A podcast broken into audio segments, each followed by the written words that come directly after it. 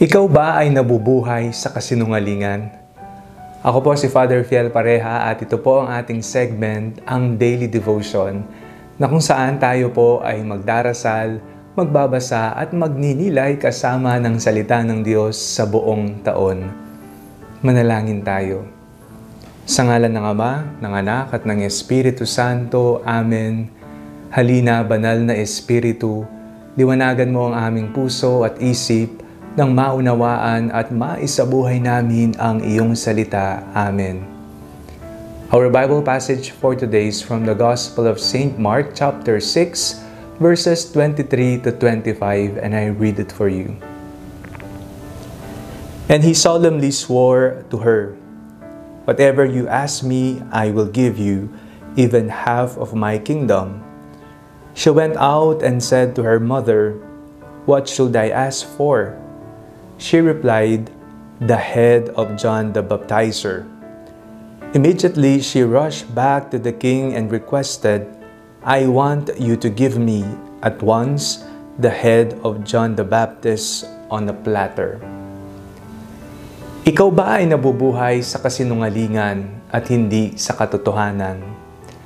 Ito po'y nakita natin sa buhay ni Haring Herodes na kung papaanong siya ay naging gahaman sa kapangyarihan at ayaw niya ang sino mang tao na tututol sa kanyang pinaniniwalaan at kanyang ginagawa. Kahit na patay na ang taong humahadlang sa kanya, ay wala pa rin siyang pakialam. Kaya siya ay natakot nang marinig niyang tila ba na buhay na maguli si Juan Bautista sa katauhan ng ating Panginoong Kristo. Siya ay nagulumihanan, siya ay natakot dahil sa mga balibalitang ito. Hiningi sa kanya ang ulo ni Juan Bautista at kanyang pinahuli, pinabilanggo at ipinapatay si Juan Bautista ayon na rin sa kanyang ipinangako. Siya ay nabubuhay sa isang napakalaking kasinungalingan. Tayong lahat bilang tagasunod ni Kristo ay inaanyayahang tingnan ang ating sarili Pinaglalaban ko ba ang katotohanan ng Panginoon o ako ay nagsisinungaling upang pagtakpan ang kamalian o kabulastugan ng ibang tao? Kung tayo tunay na tagasunod ng ating Panginoong Kristo, tayo tumayo sa katotohanan. Ipaglaban natin kung ano ang totoo kahit na ialay natin ang ating buhay.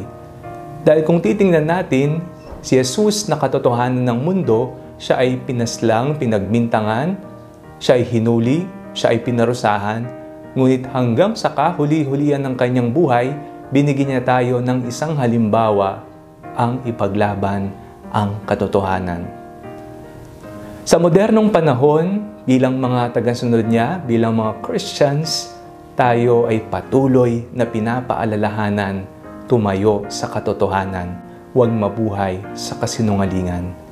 Huwag mag-astang Herodes. Kung alam mong may maling nangyayari sa iyong kapaligiran, huwag ka nang makisangkot sa kamalian at kasinungalingan. Kung hindi, ipaglaban mo ang katotohanan. Huwag kang matakot. Huwag kang mahiya sa katotohanan. Sabagkat sa bandang huli, ang kabutihan, ang pagmamahal ng Diyos, ang katotohanan ang siyang magwawagi. Manalangin tayo. Panginoon, Ikaw ang katotohanan ng mundo. Ito'y nakita namin at naranasan sa buhay ng aming Panginoong Heso Kristo. Ipaglalaban po namin ito. Bigyan niyo po kami ng lakas ng loob upang sumagupa sa kasamaan at kasalanan ng mundo at nawa sa kahuli-hulian ang kabutihan at katotohanan ang siyang mananaig sa ngalan ni Kristo na aming Panginoon. Amen. Sa ngalan ng Ama, ng Anak at ng Espiritu Santo. Amen. Huwag niyo pong kalimutang i-like, mag-comment po kayo sa videong ito na kumpleto mo na ba ang daily devotion? Let me know in the comment section below and share it with your family and friends. God bless you po.